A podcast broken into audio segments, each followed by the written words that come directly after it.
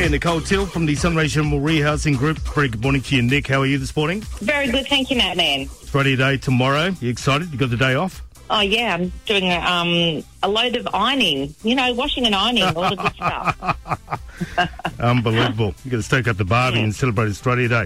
All right, so what's That'd available nice. for adoption? What do you got for us? So we have two this week. So we still have our beautiful Zar. Zar is our American Staffy Cross Dalmatian, uh, three years old. Just looks like a big black Labrador. He's absolutely beautiful. Yeah. Uh, he's, he's house trained. Uh, sleeps in a crate all night. He loves his little quiet space. Uh, he's great with kids, uh, great with other dogs.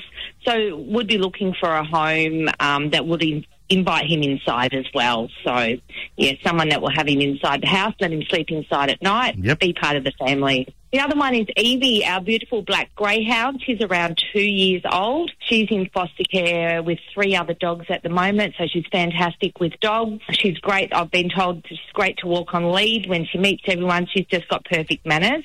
So we're looking for a nice retirement home for Evie the greyhound. She's a beautiful black girl.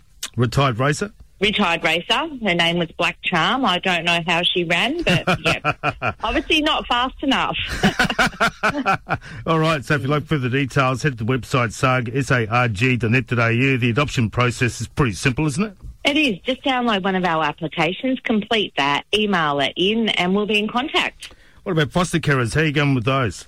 Oh, if we could just have a few more, it would be fabulous, just to help a few more dogs out of the pound. You guys pretty much provide everything as a foster carer. The good thing is you get to hand the pet back eventually once uh, you know we find a home. So how does it how does it work exactly? Yeah, so we have an application you do need to complete. We do need to come over and meet you, just run through the program, just check that you have a nice secure yard, fencing's good so the dog can't escape. Um, as you said, we do provide everything for the dog that it needs. And, um, you know, if you like to go travelling, it's a good, and you love animals, but you decided you don't want to have an animal because you like to travel, foster caring is the way to go because it's not your dog, you can give it back. Very true. So the website once again, SARG, S-A-R-G.net.au. Check out the Facebook as well. Uh, great to catch up with you, Nick, and hopefully we can find a couple of owners uh, for those two that we mentioned this morning. I'd be fabulous if we got Zara in a home. All right, so yeah, get on to that if you can help out. We certainly appreciate that. Don't forget to make a donation. And you can do that via that website. There's a donate button. Great to catch up with you, Nick. We'll catch up again next week. Thanks, Matt Man. Bye.